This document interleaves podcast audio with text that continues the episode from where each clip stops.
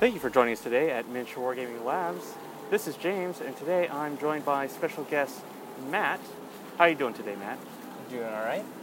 Oh, good to hear. So, as you can hear, there's a plane flying overhead. We're underneath the flight path of uh, Reagan International Airport because I am in Alexandria, Virginia, at the corner of North Washington Street and White Street. Is it, Mhm. Matt? Okay. And so that's where your hobby place is located. Uh, so, just for the listeners, frequently I've mentioned a store, Eagle and Empire, which the store owner retired. And Matt, your company decided to step in, take over the legacy of the store, and decided to revamp it. And I have to admit, I am fascinated by that idea of like a chain of game stores, regionally focused, um, and also providing, you know, a game store services to like what we'd like to call a game store desert, because you are the first game store inside the Beltway that I can think of. So why don't you talk about what your hobby place is and where you're located? Well, uh, like Gene said, we're, we're here in Alexandria for our third store. It's our grand opening today um, and yesterday. But we've got our first store actually opened in 2007 in Martinsburg, West Virginia. And then our second store we opened in 2017 in Fredericksburg, Virginia. Um, and then the last couple months we've been getting this one set up after uh, Eagle and Empire closed. And uh, Doug, who actually stopped by yesterday at the, Oh, I the missed grand them. opening, Oh man. he uh, came by to say hey to some people and uh, talk to the old gaming group. Uh, but working with him to get this uh, this location set up has been uh, it's been taxing, but I've been very excited about like a new new place because Martinsburg and Fredericksburg are a little bit smaller cities, uh, a lot smaller than Alexandria, so it's pretty pretty exciting there. And then with Eagle and Empire, it's it's always nice to find a. Uh, we did the same thing in, in Fredericksburg. Found a store where the owner was was looking to close, but it was a well-respected store in the community. Um, so we kind of buy out their stuff, their fixtures, their product, and uh, and their goodwill, kind of thing, and then carry on the the community. Um, and I'm excited about that idea because it's kind of hard to retire as a game store owner. I think if your retirement plan is essentially sell your product off and close. Uh, not many companies are able to actually buy your company, so it also kind of helps other game store owners sell off their company rather than just sell their stuff, and gives us a baseline. Uh, a liquidity event. Yeah. Yeah. There we go. Um, well, so I should say your store is actually north of the old store, and we're actually not. As the crow flies, we're what three miles north? It's, it's pretty close to about three miles, like two two point something, I think. Yeah. So, but it might as well be separate worlds because inside the Beltway versus outside. Mhm. So, like the original store was outside the Beltway, and what used to pass as the old suburbs of Right. DC. Um, so you had like a shopping, grocery store, standard. Um, uh, there's Roy Rogers, Yeah, which Roy Rogers, did not yeah. follow you up here. Um, I'm disappointed in that. but you know that in that three, moving that three miles north, you're more of a, an urban area. So we're surrounded by um, mixed use office space. Um, we got a, we're sitting right above a Trader Joe's right now. Um, and there's a bunch of apartments and townhomes I could never hope to afford. Um, but that that's a different idea because parking's a little bit more restricted. So why why that move away from the old suburbs into, I guess, I hate to say a hipper or Yeah. urban environment? Uh, well, it's it is a little bit of a risk due to ex- extra costs up here. Like pretty much everything's going to cost more. Uh, obviously, the rent costs more being on a main main road. Uh, but it's also a lot closer to uh, places like destination places that people come, like downtown Alexandria, and like all of Old Town. Plus, uh, being surrounded by all these, like you said, the uh, the townhouses and then the uh, apartments above offices and everything. So there's there's a lot of people around. So we're kind of hoping that that'll be uh, a draw a little bit, so they don't have to drive out anywhere, and people leaving from work don't have to cross the Beltway to come down. They can just stop by after work for either a game or just stop and pick up uh, some supplies they need. And it's, it's a little bit, like I said, a risk and a test to see, like, okay, well, like you said before, it's kind of like a game store desert. And see, well, will this work? And I think we've kind of got uh, a business plan and, and like our procedures set in place. So like if it's going to work, it'll it'll probably work for us. Yeah, so I will say I picked the ho so when I come out here, I stay on Union Street, so right by the water. And to go to Eagles, I, I'd have to get into my car. Right. And I have to. But here, I clocked it at a 16 minute walk uh, from the corner of Union and King, which is where all the tourists Right. like drop. They get in their buses and they all drop off right there. So you're a 16 minute walk, and not and that wasn't the fastest walk. That was actually I walked up, you know, the manicured lawns of the Potomac, and then walked inland to get to you. So you're actually very close to that idea of like, if you were a mom or parents, and you wanted to tell your kids, just go north, what four, five blocks, Yeah, from the from the waterfront. Yeah. yeah, uh, just go go there and leave me alone for the next couple hours. the, your your store is actually uh, well located for that. So it seems like um, you're in between Old Town Alexandria and Del Ray. So you're where the hip young kids are buying their apartments and their condos, and um, but that leaves down the business model because those hip young um, working professionals are like the roll twenty Oh yeah. uh, critical role, whatever they're called. I don't, I don't RPG anymore. But they're the ones that are really into D and D. So you have that business facet, which is, it's really popular right now. You could move a lot of books probably if you wanted to. Um, but then there's the high square footage usage, like um, tabletop war gamers. And I know like Games Workshop normally targets like middle schoolers. Um, so you, do you, with your grand opening, I know you had a soft opening, and now with your grand opening, what kind of people are coming into the store? I noticed some of the old crowd from Eagle, not everyone, but I did notice some of the Flames of War and Team Yankee guys in there. So what kind of people are you getting into the store? We've seen uh, a pretty wide range. Um, I think it helps that at all three of our stores we kind of diversify a lot. We don't. We're not like a Magic store or Warhammer store or D and D store. We we do pretty much everything that you can do on a game uh, on a game table. Um, so board games, card games, minis, and RPGs, uh, plus like model kits and stuff. Yes, you have Gunpla. I've noticed a lot of stores stealing that from the, like the RC cars in Albuquerque. They all carry like huge selections of Gunpla. So you actually have some Gunpla sets and up to the master level. Yeah. yeah, you get people coming in looking for different different levels, and found it was pretty quick. It's nice to have the master ones for the guys who are really into it. Yeah. But uh, w- with uh, this store, we've, we've seen people from all over coming through. People who are visiting town like yourself, or people who are just like, oh yeah, it's awesome that I have a game store I can walk through. And I was surprised at how much D and D there was. I expected a lot, but almost everybody who's come in at least plays a role playing game. Uh, we've seen a lot of that, a lot of historicals because I think just Northern Virginia just has a lot of historical Yeah. players, and then a lot of the Eagle and Empire uh, carry over. Those guys all play historicals as well, and Warhammer's been very large as well. Um, the only one we haven't seen as much of in the store is board games, but we've seen quite a lot of people stopping by to buy board games for playing at home and such. Well, I was looking at your back wall there. You've got a couple board games. Is that going to be a board game wall, like for in-store play, like checkout type thing? Okay. So what we do is uh, anytime that a company will allow us to buy a demo game, we'll put it up there. We also do a set of two to three demos on rotation. We'll have, uh, I don't know if you saw by the front door, one small little round table. And we have another one that we will play with in the store. Sometimes we we put it out on the street to like ask people coming by. And as we get those, we'll get demo copies for them, and we'll when we're done running the demos, we'll put it on the back so people can come in and just play. Uh, just walk up, and say like, "Hey, I'm gonna grab a game off the shelf and play here." Go ahead. All right, because I think my big interest is when I travel here is could I show up and play a game? So you brought up D and D. Is Adventures League a big thing, and also uh, Friday Night Magic? Because I think those are like the um, two like nationally recognized events that people go and expect. Friday Night Magic and Adventures League. I think where I'm from, it's Friday and Saturday.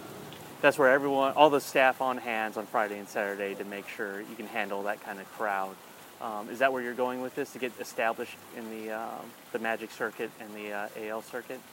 So for uh, Friday and Magic, that was the first one that we actually scheduled the event for because it has to be Friday, right? Yeah. So as soon as we opened for our soft opening, we, we scheduled that one. For everything else, we've been using the soft open to kind of gauge what day a week works best for the players. So we didn't want to say like, okay, X-wing is on Thursday night, and then find out that none of the X-wing players can do Thursday nights.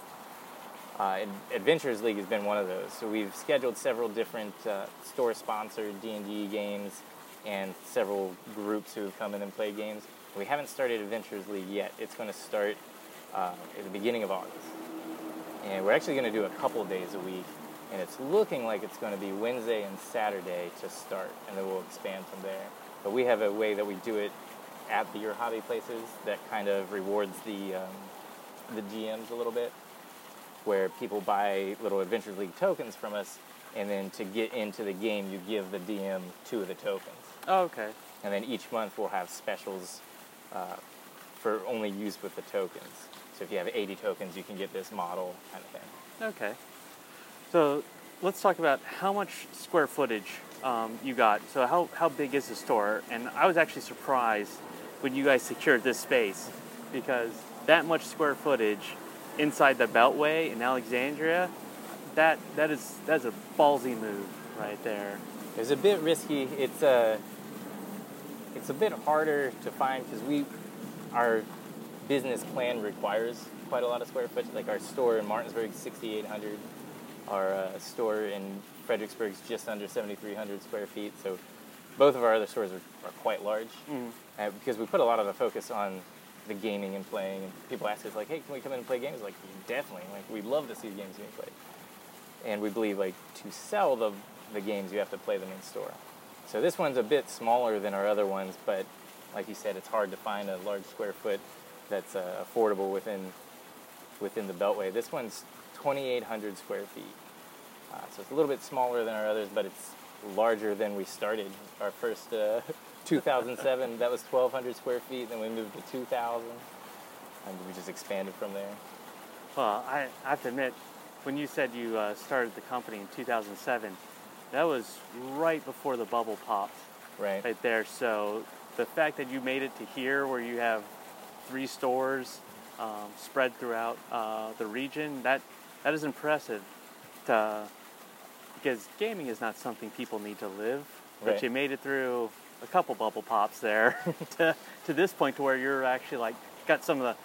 You're actually what less than a mile from a diplomatic establishment. right. Yeah. so the Philippine embassy staff ever wants to come down and play a game, you're there for them. That'd be great. I love the Philippines. I'd I would treat those people. So, well, the reason I asked about square footage is because um, I went in the store. How many um, six by four tables would you say you have versus the um, what I call more like the cafeteria Magic the Gathering tables? Because you do have a little bit of play there.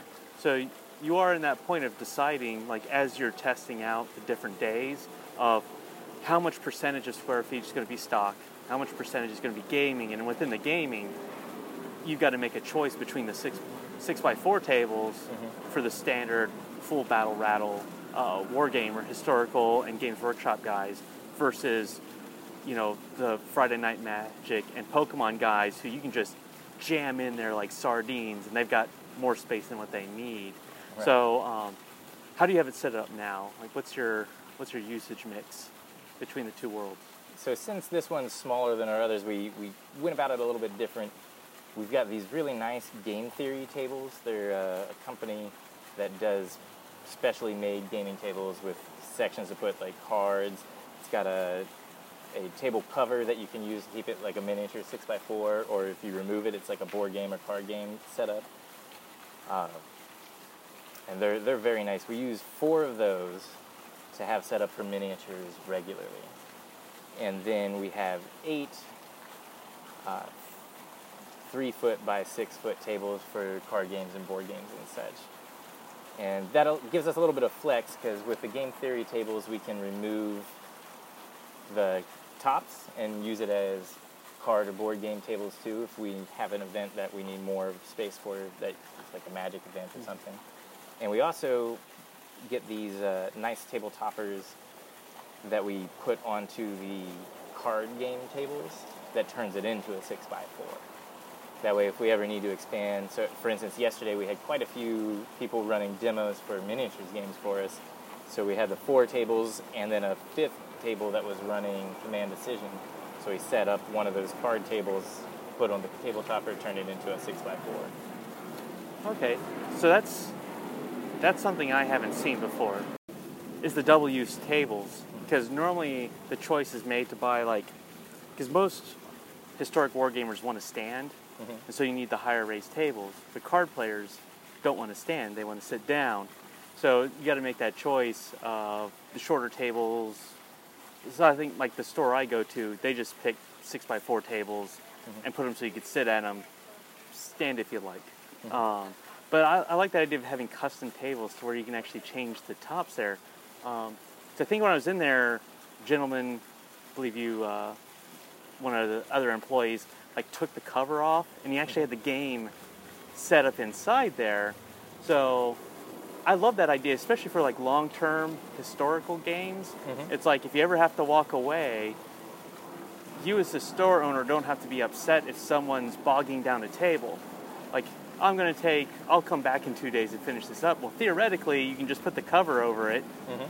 and you still have three days of use, and a person can come back and just take the cover off, and the game's still there. So, We've got a lot of use out of that already.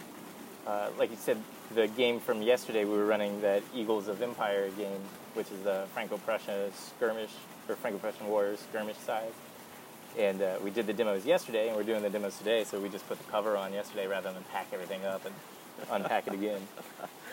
no, I, I love that. So, you, when I go into your store, you have a special rack for Eagle of Empire, and you have a little sign up for it, and you're running demo games. So, you actually have um, special relationships with certain games and certain companies, which is, I think, something I've heard of, but I've never actually met anyone who's actually done it. So, how would, how would you explain, explain that special relationship that you have, and which companies do you have it with? So we've actually done this for a long time as part of our, our plan is find a way to work with companies that's like a mutual, mutually beneficial plan. Uh, for instance, at the HMGS conventions, the Historical Miniature Gaming Society, they do three conventions a year, so we work with companies there. And Eagles of Empire, uh, they're a newer game, and uh, the owner is from Europe, so he doesn't have a lot over here in the States. So we kind of contacted him and asked him, hey, we'd love to uh, carry your game. We'd also be interested in, in working with you in you know spreading your game through either distribution or running it at conventions. So that's one that right now we're working with him uh, pretty closely. He sends us handouts to give out at our uh, grand opening. He's doing it again. We're having an anniversary bash in uh, August, and he's got stuff for Historicon. He sent us stuff for all those to, to hand out to people. Uh, and we're running in exchange. We're carrying his stuff here uh, in all our stores, and we're going to represent him at uh, the Historicon convention next week and running demos. this is the one up in Pennsylvania. yeah, the one in Lancaster. So we also work with um, Battlefront and Warlord. Right now, we're Warlord's representative when they go to the HMGS conventions. They usually send down an employee, John. yeah, John or uh, Will. Okay. Uh, both of John. Uh, I've met John. I haven't met Will. Yeah, John is. a. they're both great guys. John is very good at his job. he shows up at the events and stuff. He, he has that larger than life booming voice when he Oh, rolls in does. there.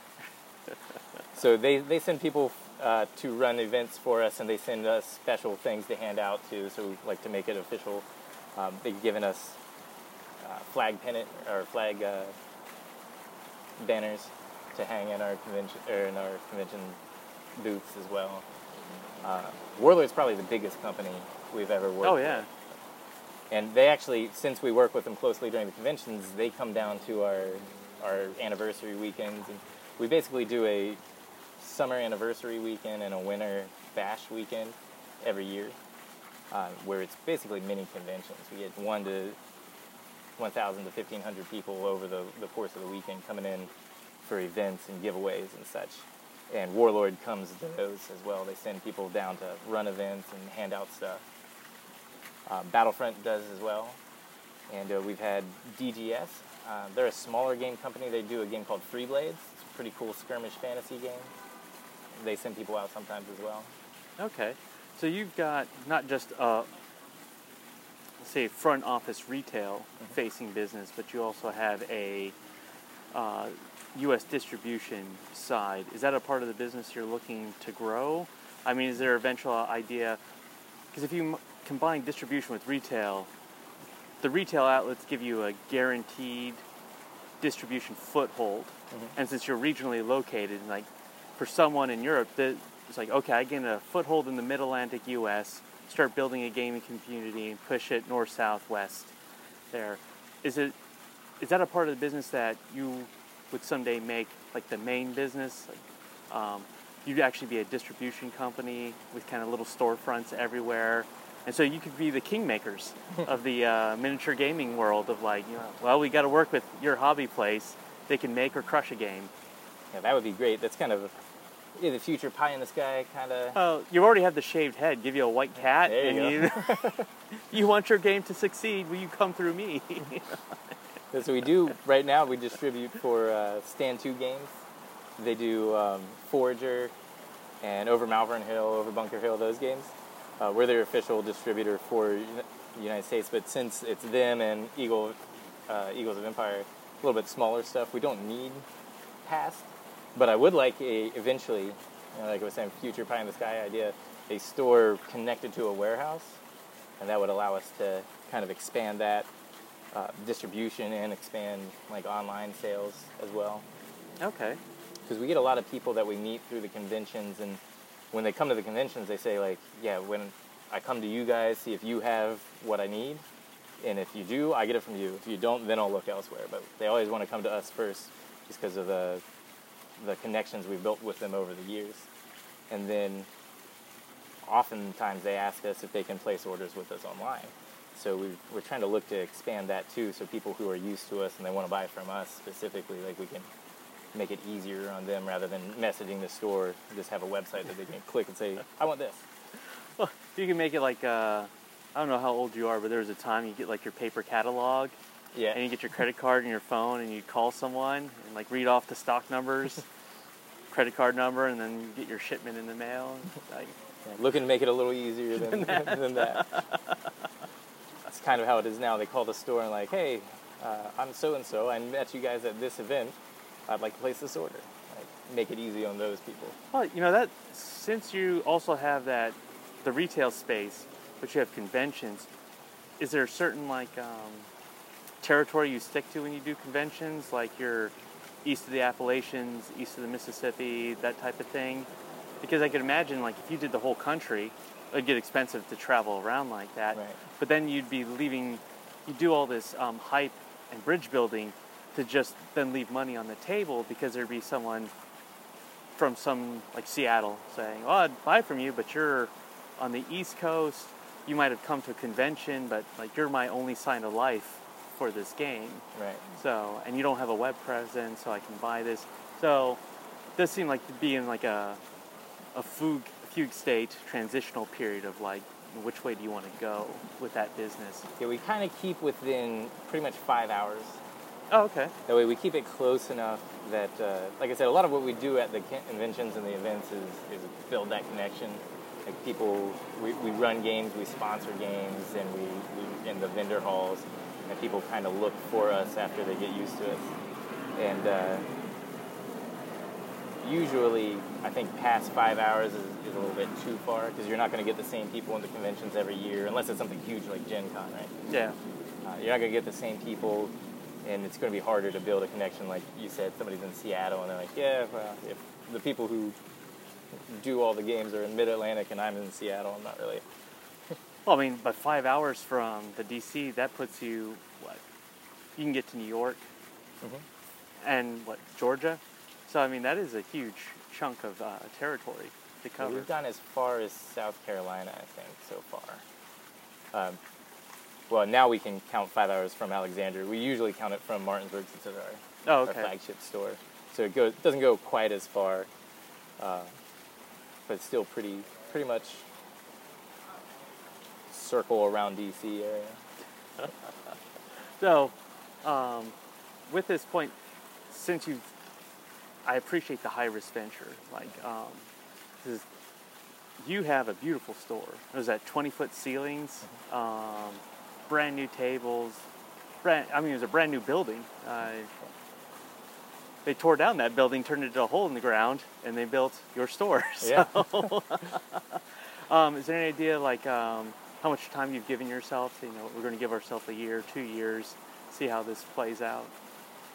Yeah, usually we, we look after, a, well, we, we check monthly, but after a year we kind of really sit at it and say like, okay, has this grown to the point that it's, it's going to work?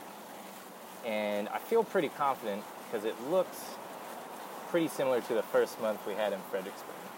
Okay. Like it started pretty low as people get to know who we are, where we're at, and then it just slowly is growing as we uh, as we're going. And then this this weekend has been a big boon to kind of see like most of the people who've known us and tons of people who, who didn't know we were here still coming by.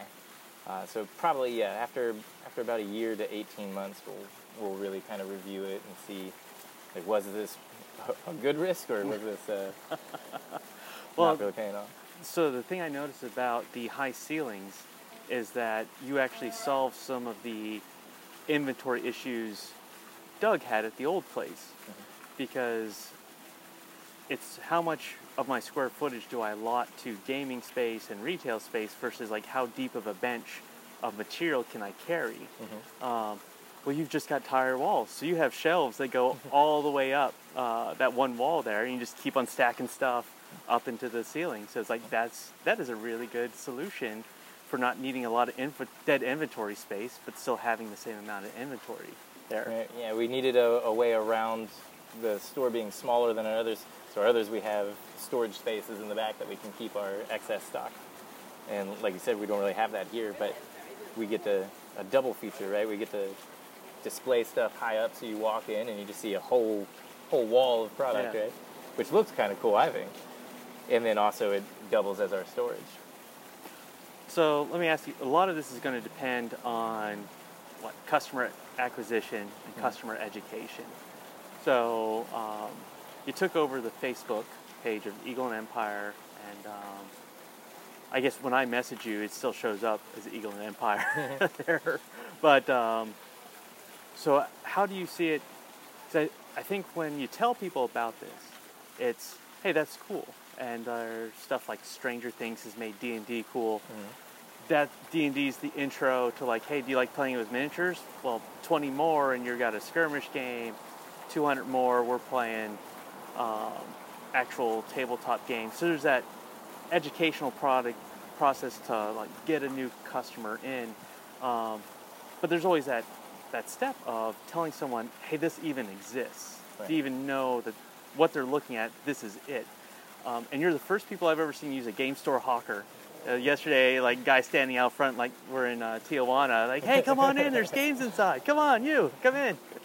so, um, what what's your strategy for trying to um, acquire, you know, the uh, young gaming Padawans to come into your store? Kind of generate new gamers rather Yeah. than So the, the first month and probably for the next couple months is, is going to be more of a focus on uh, the already existing gamers in the area, so people who, who already know about D and D and play and, and all that, uh, as we're rather new. But after that, we we figured it out pretty well from our other two stores. Uh, we work with libraries a lot. So Okay, we'll I haven't heard that events. one. At, at the libraries, or do you just advertise at the library? We'll run events for them at the library. And uh, we always keep a, a family friendly store, uh, so we don't allow cursing within the store and um, you know, like bullying or anything like that. And that's one of the things that makes it really easy for us to work with libraries because they want kind of the same, right? They want a, a respectable store in there. Um, so we'll run events for them, and the only pay that we take is that we hand out flyers at the end and let people know, like, hey, if you enjoyed these games, stop by the store, we'll show you some more. Uh, we often work with uh, other businesses as well, like bars and stuff. We'll do game nights. oh, really? Okay. We show up with our. Are you thinking like trivia? Oh, board games. I didn't know if you meant like trivia nights. I know those got big uh, for a while there. So you I'd actually bring board. Yeah, we actually bring the board games and like Okay. let people play. We take a, a ploy or two and kind of teach the people how to play, introduce new people to the games. Uh, that way, we're generating new gamers, not just trying to find gamers that already exist. Look, I didn't know if you were using like that Facebook targeted marketing, because I know there's a couple Facebook pages that just serve gamers that are in the Nova area, and it's like I'll post on that page and I'll pay Facebook to jam my ad down their throats constantly. It seems something targeted there. Yeah, we use the Facebook, like the boosted posts and the ads, uh, pretty pretty regularly, especially when we use them for um, big events like the grand opening. yeah. We threw some money at Facebook and said, yeah, do this area up to 50 miles away, kind of thing. Because generally what we do is like a 50 mile radius. Um, might not need to do 50 miles here in Alexandria since uh, that goes pretty Well, far. I've, I've noticed that there there is a mental block. Um, so I used to live across the river in Prince George's County. So I'd come over the bridge, and it would take me, say, 30 minutes to get to like where all the tourists want to be. And people used to come up to me, "Oh, where are you from?" So I'm from Maryland. Oh, that's so far. It's like it can take you an hour to get from the west side of Alexandria City to the east side, which is where we are now, but you think of that as close. It's like there's sometimes a mental block for certain people in the outlying suburbs to Mhm. come to a central core area. Um, and I'd have that um, after uh, Eagle and Empire left. I was there were certain games I bought just because they were played at there. I, I bought Team Yankee and Mhm. Bolt Action. That was the store I went to play it. So when it shut down, it was like, oh man, I bought these games with the idea to play them. And whenever I'd go onto Facebook and it's like, hey, want to play BattleTech or this, I checked out like the hotel. I've got like a bar next to me. I mean, come on down. And it's like, well, no, I'm. That's too far. It's like, You're 10 minutes away. Come on. Yeah, I've seen that a bit. It's something that uh, confuses me a bit because I'm, I'm from the country originally, and then I spent most of my 20s living in China, which is very large as well. And uh, so 10 minutes is like a cl- very, very close thing to me. 20, 30 minutes, that's like down the road. So coming to Alexandria and talking to people was like, oh yeah, I, I would love to come to your store more often, but it's 15 minutes away. I'm like, look, it's 15 minutes away. like that's Dude, that's very short, you've you've waited you've waited for a metro train longer than that, don't you? right? so the yeah, I think the mental block is a good way to put it. Like people in the area view it that way. So now we gotta show them that we're worth the 15 or 20 minute trip. Well, that's, that's why I'm interested in your hours of operation because I could always sell it as like, well, I'm going because I used to run the X-wing Mhm. at Eagle, and it's like, well, I'm going to be there after rush hour's over and stay till close, and you know, closed around 11. So, what, what are your hours of operation? Because I think a certain location and a certain time can seem closer because people just get that ma- that imagination of what what city traffic is like. Mhm. So, what's your hours of operation at the store? So most of the days we open at noon. Saturday we open at 11, and uh, from what we've seen this weekend, we might move it to 10 and move Sunday to 11 as well. Uh, we're still kind of gauging what's the best. But then we stay open until 9 or later, depending on the day. So F&M, we've got Friday Friday Night Magic scheduled, so we, we stay a little later. Um, but we bumped it to 9 so people can show up after work, play some games.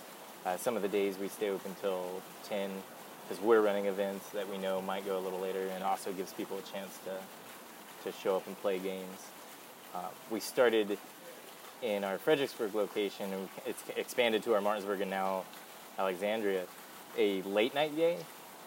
Uh, Fredericksburg does Thursday and Alexandria is doing Wednesday and it's where it started actually because the employees wanted to have a day where they can just stay. They've got keys, they've got alarm codes, so they just wanted to stay as long as they could and play their games they like. They like playing. Uh, it originally started as a Magic the Gathering um, Commander night, and now it's kind of expanded to everything.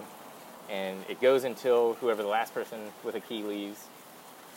Uh, and so Wednesday is kind of become the night where people can like, yeah, I'll show up, I'll play 42, three games of 40k because they've got the time. They're here pretty late. Um, but the official hours are till nine or ten each night, and I think eleven on Friday. Okay. I think uh, so I was used to the last place opening up at 10, but it helped that they were next to the Safeway, the grocery store. So it's like people would go buy groceries and kind of like, oh, while we're here. So I think back in Albuquerque, our store set up across the parking lot from a Target. Mm-hmm. That was like the biggest boon for sales in the store. right by Target. Well, yeah, 'cause- but you're next to a Trader Joe's, and you also have um, I forget what the new grocery store is, like a couple Uh, blocks. Harris away. Teeter. Harris Teeter. You got a Harris Teeter right there. So at least you got a you got a guaranteed pay place of where families are going, and they've got to go by your store to get to where the food is. So you, you have that going for you. It's just now being there at the times they want to come into the store there. Right. So let's say I show up at the store, um, and I've seen your tables. How does um, do you have a table reservation system?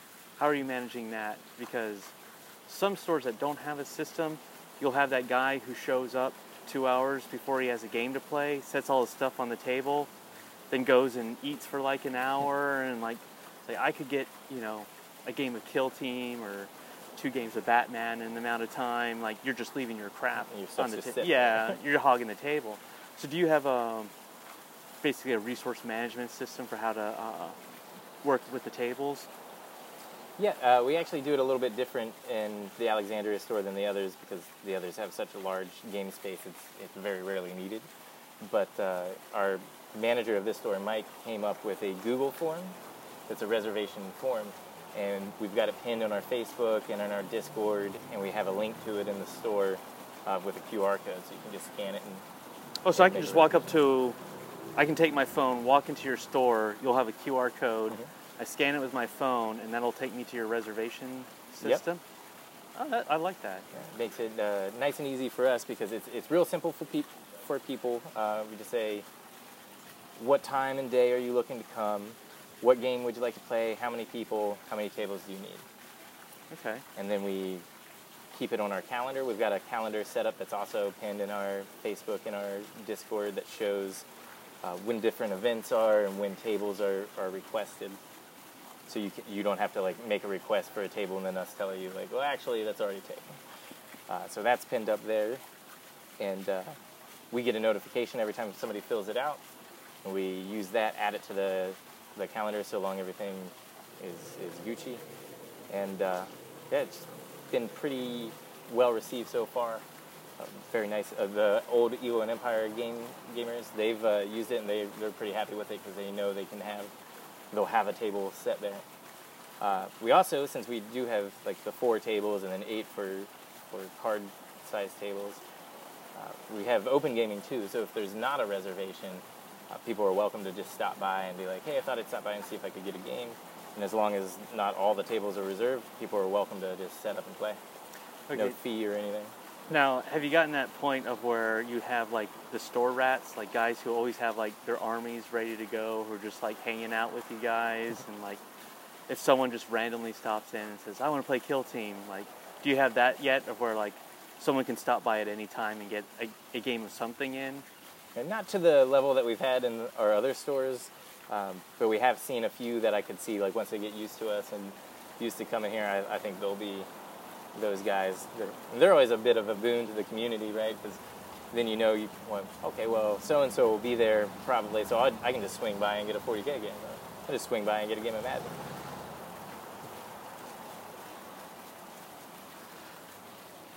All right, because that's that's how I looked at it. Because like, um, what was it? The old store, Flames of War, because they were always building, painting, doing something with Flames of War armies. So you knew the miniatures were going to be there. So that brings up: um, Can people uh, build, assemble, paint in your space yet? Have because I know some stores have like a paint night and more of that's to break down that uh, barrier of entry into the game because I've I've been in plenty of stores everywhere and it's the same thing of where like the 14 year old comes in and it's normally it's like out of every 10 D&D players one of them wants to be a tabletop miniature wargamer. And of course they've got to bring their parent along. Right. and you as a store owner got to say well it's like buying a PlayStation but you got to put it together and paint it yourself. So, um, does your store run like those paint nights or like painting tutorials to like, um, where like if a customer came in and said, okay, I'll buy this for my kid, but I don't know what, I don't know how to show him how to do this. Do you have a strategy for that? So we have um, a couple different things. There's, there's a table we have set aside here that's kind of in the back section. It's a little bit separated from the others. That's for building and painting. And we have mats that we bring out uh, if there's more people or if they want to do it up at the other tables. Um, the only thing we ask is that the people make sure the mats are down when they're doing the painting and building. So if they uh, slip or anything, any paint doesn't get on the tables. And nothing worse than getting like this really fancy new table and then getting super glue dropped on it. Well, yeah, because acrylic paint you can get up, but super glue once you get on a table surface, you got to like strip it down. It's taking the top of the surface with it. Yeah. So we also do uh, a couple different ways of paint night kits. There's uh, WizKids has actually done this really cool paint night kit thing with their their pre-prime mini, where they give you a brush, a certain number of paints, and the model, and just one kit. And we run those probably every four to six weeks in our other locations. We did one yesterday for the grand opening. Uh, and we also, you know, as we're very involved with our community, we, we meet the people who are really into the, the building and painting. And the guys that are interested, we often have them come in and um, they'll run demos or classes for us as well, especially during our, like I mentioned, our winter bash and our summer uh, anniversary weekends. And actually, one of those, he actually works up here and lives in Fredericksburg. So now he goes to two of our stores. Oh, And he was here yesterday running a painting class. He's actually essentially a pro painter. Like, He gets takes commissions, and he's he's fantastic. Uh, we actually have his card at the at the register because people are like, "Hey, if I'm looking to get something painted nice, do you guys have any connections?" Like, here you go, Jared Brown. like, he does amazing work. My my uh, new FLGS, they do that. They have a couple local painters out there, and they have their business cards up front, just for anyone who, you know, you don't.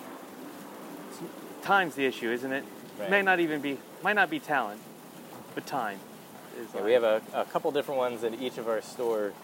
Um, we ha- the only one we have here now is uh, the man I just just mentioned because we want to make sure that the people are on the up and up before we start Oh, handing out a okay. Okay. Because everybody's got horror stories that they've heard or taken part of where they gave an army to somebody and that person disappeared or Yeah. it took a year to paint the whole thing or something. Yeah. I can understand that. I- So, as we get to know the community here, I'm sure we'll meet more uh, that will will put them forward because we know this guy is upstanding and his skill is great, or he, he'll get it done for you really fast, whatever you're looking for. Because our Fredericksburg store, we've got the same guy and then another guy who's um, he, he advertises he does tabletop quality. So it's, it's not great painting, but he'll do it for you and he'll do it for you fast. Okay. Um, so something I walked in and saw is you have a little tiny fridge. Are those drinks for sale, or are those the staff? Is that the staff's fridge? That's our drinks for sale. Why such a small refrigerator? Because I know a lot of people find the margins on the drinks. I know you're next to a grocery store, so you might have a hard time competing there. Um, and you got that Italian place across the street. But most people I saw getting the drinks have like huge refrigerators just filled with drinks because they know like I'm making 50% easy on the drinks, and that's turns over. So why the little fridge? That that surprised me.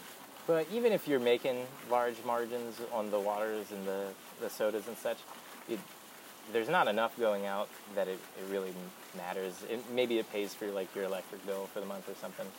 Um, in our other stores, we kind of base it off of, of them, right? They have much larger game space, and we sell, say, 300 drinks in a week or something. Uh, so we kind of looked at it and was like, based on this game space, how much would we actually need? So we got this fridge to kind of try it out with the idea that like we can always just get a larger one. Or we, we've talked about getting a vending machine. Okay. Uh, see what what works. And it's working out so far, but again, we're we're one month into this, so once people get to know we're here and, and we get more customers in, maybe maybe we're gonna have to move to a larger one. Well, you never know. I mean, this is Northern Virginia, and the Starbucks across the street from you closed. So Right. maybe we can get you an espresso machine in there, and like Yeah, that'd be cool. we can get rid of all that game stuff, and just be another coffee shop. Yeah. Cafe and game. yeah, there we go. We've talked about before doing. Um, there's companies that'll stock you with like pre-made sandwiches, and since they're pre-made and, and sealed, you don't need to have a uh, uh, health code or health uh, Yeah, in the in the city of Alexandria, as long as you don't make the sandwich, you don't need the the health inspection of in a restaurant. Yeah, there's a nearby store. This is just an aside, but I, I was in there when um, the manager stopped by and said, "Are you making sandwiches out of here?" Yeah, I, I figured if we're carrying these three types of sandwiches, I just make a couple of other ones and sell those too. Like, you can't do that. Yeah. No, stop that. Yeah, we're not we're not set up with the health department like that. So we've thought about doing stuff like that as like not as a, a restaurant, but so you have more than just uh, you know chips and cookies and candy and stuff. Well, so that I'd say that's the that's the difference I noticed. Like, because I this is like my third time at your store. I came by unannounced, and I I know the area pretty well walking around. So you've got grocery stores, you have some of the finer fine dining establishments in the Northern Virginia area. I mean, you've got like um, James. There's like a James Beard Mhm. award-winning chef like a mile from here. So, but you don't have any fast food. So you have restaurants and you have grocery stores that'll sell you the elements food, but you don't actually have a fast food. So I, I know if you're trying to pack in a lot of games, it's like, well, I don't want to leave the store for an hour Right. just to get something to eat, and I don't want to just eat a bag of Cheetos, which is something no game tabletop miniature player ever said. Um, but it's just a hypothetical. Uh, so yeah, I, I could see where the sandwiches would fit in until like you know they put a second Taco Bell up here. Right. Went a little bit closer. Okay. Um, so let's talk about uh, the social medias in case someone wants to find you. What social medias do you have, and what um, what handle do you use? So our big focus right now is Facebook and Discord. And uh, Facebook is your hobby place, Alexandria. Um, and I think the actual URL is facebook.com slash YHB Alexandria. And uh, we use that for showcasing new products, showcasing uh, customers, armies, like if they paint something up and they're proud of, like we'll post it up on there. Uh, events, all kinds of stuff. And then our Discord, um, you can get to it through our Facebook, or we have QR codes in the store that you can scan. It'll take you to the Discord server. Um, that uh, that one's just YHB Alexandria as well, and that's been used pretty. It's already the most active one of our three stores. Really? It's just started, which is really interesting. I guess it's, it's much busier up here, and it's quicker to find people to play games with you uh, in the Discord. So I think that's what people are using right now. Uh, so those are the two main ones. Uh, we also have there's a, a one called I Am Game Four that not a lot of people know about, but I think it's a really cool idea. It's basically a social media to announce like what games you're looking for, um, and stores can use it to put up events as well. Uh, but the whole idea is like a social media that you sign up. It's like I'm looking to play Warhammer 40k in this area. Oh, the old Game 4 app? Yeah, Game Uh, 4, Yeah. Um, Tabletop Minions is Mhm. always pushing that. Is that back up and running and working for you guys? It's just like the the basics of it is Okay. we don't use it very much because we used it in Fredericksburg and it didn't see that much of a uh, use from the customer side. But I was curious if this area would be more useful to have it. That I so I've used before they shut down the app. I used it in this area and other areas. I think it was just it hadn't hit critical mass yet, and I, I know they decided to pull back on the app and go to like a web base Right. with an a web with an app facing feature, just to make it easier to use, um, and to like rejigger it to like Right. get it back out there. So I, I was you're the first person I've like store owner I've seen like even bring up that app. So because I loved the idea of where I could go around and say because like I said, I have my car I have a ton of games with me. the issue is, you know, making that uh, match game connection Right. there. Finding somebody, especially if you're not from the area, Well, finding we- somebody to play. We don't we don't have a, a gaming answer to Tinder out Hmm. there. There's no like like hey, I want to play Black Powder Red Earth. Yeah, Swipe, swipe right. right. Yeah. That'd be interesting. yeah, that's you know actually saying it out loud. I, I could see using that. Yeah, that might actually be a good idea. There we go. it's got a million dollar idea right, there. right there, there. All right. Uh, so, as that person peels out, before we wrap up uh, the day here, um, is there anything else uh, you'd like to bring up or mention before we close out? Anything else we didn't cover? Well, I think uh, one thing I want to note from from our stores is that we, I mentioned Historicon earlier. It's the uh, Historical Miniatures Gaming Society, but they do sci-fi and fantasy now as well. They're doing a show up in Lancaster from Wednesday to Sunday this week. Uh, that we're going to be there. We're going to be the largest booth there and sponsoring some games and running demos. So if anybody is going to be near Lancaster or going to the show, stop by and see us. Uh, we'd love to meet you.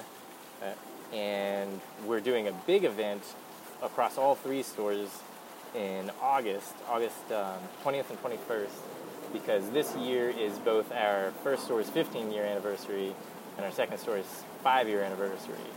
So we're doing a joint anniversary this time. So usually we do uh, Martinsburg does a bash in September.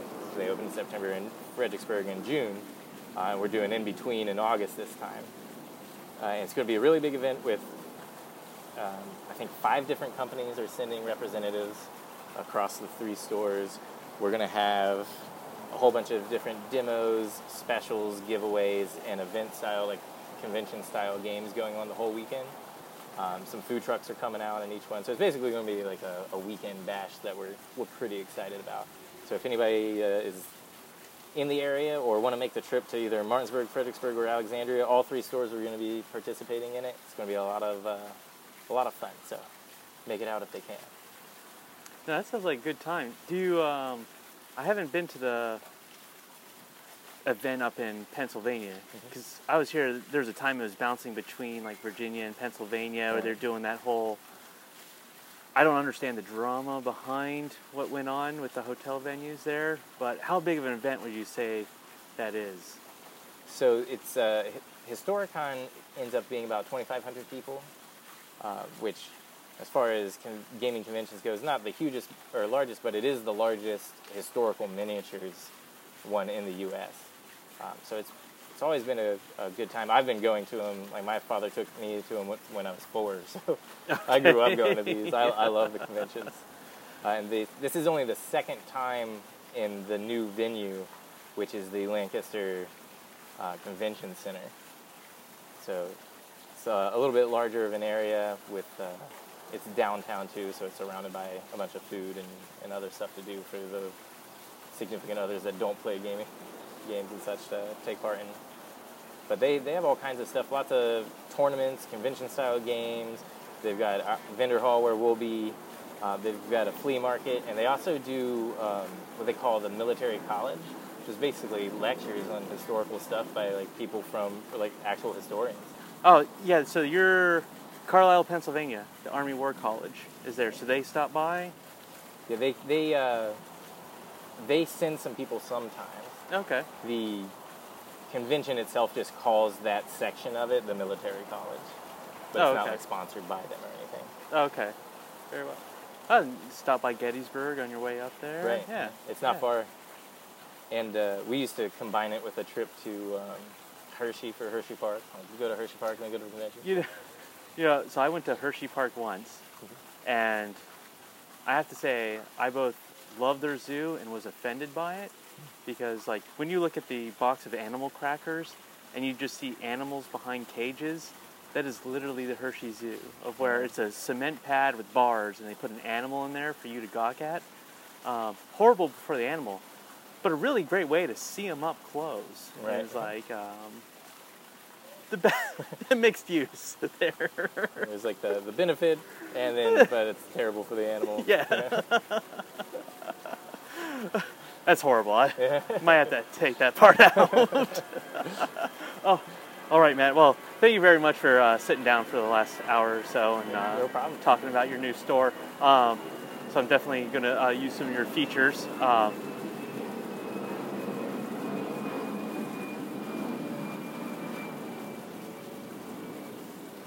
to set up some games there uh, that I brought along, and um, so happy that you're actually like an acceptable walking distance for uh, those in like Old Town Alexandria. So great. So if you're ever in the Alexandria area, you know you're stopping by the mall.